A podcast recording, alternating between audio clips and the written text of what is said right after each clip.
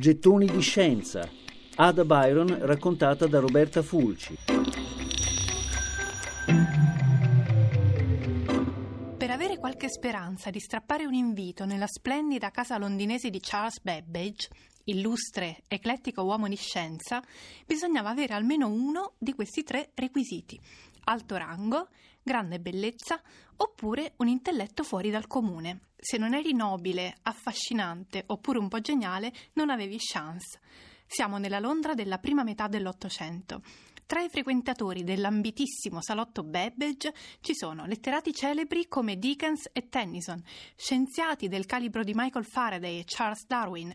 Ogni tanto l'onora della sua presenza perfino il duca di Wellington. Una sera di giugno del 1833, uno dei favolosi ricevimenti di Babbage segna l'inizio di una lunga, improbabile amicizia tra il padrone di casa, di 42 anni, e una giovane donna allora appena diciassettenne. Il suo nome è Ada Byron, figlia del chiacchieratissimo poeta Lord Byron e di Anne Isabel Milbank, Ada ha tutte le carte in regola per trovarsi lì. È nobile, è bella, almeno secondo alcuni, e soprattutto è, a dir poco, sveglia. I due, Ada Byron e Charles Babbage, si sono già incontrati, ma ancora non immaginano l'interesse scientifico che li legherà per tutta la vita.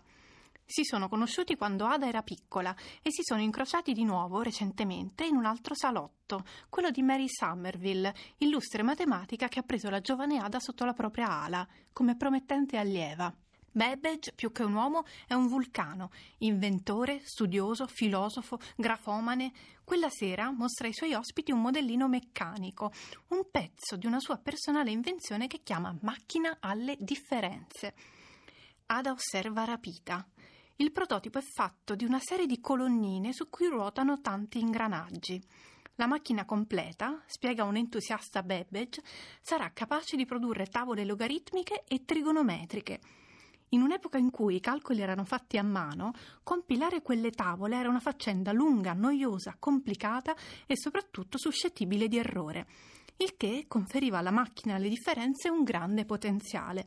Ma non è tanto la praticità dell'invenzione ad affascinare Ada, a lei piace l'idea. La scintilla è scoccata, la febbre è iniziata, Ada vuole sapere tutto. Una delle dame presenti all'incontro di quella serata scriverà così. Gli altri visitatori fissavano quella magnifica strumentazione con l'espressione di un selvaggio che per la prima volta veda uno specchietto senta un colpo di pistola e probabilmente anche con lo stesso stato d'animo. Miss Byron, giovane com'era, ne comprendeva il meccanismo e coglieva l'eccezionale bellezza di quell'invenzione. Ma chi è Ada Byron? E come mai una ragazza di quell'età a inizio Ottocento si interessa tanto di macchine calcolatrici?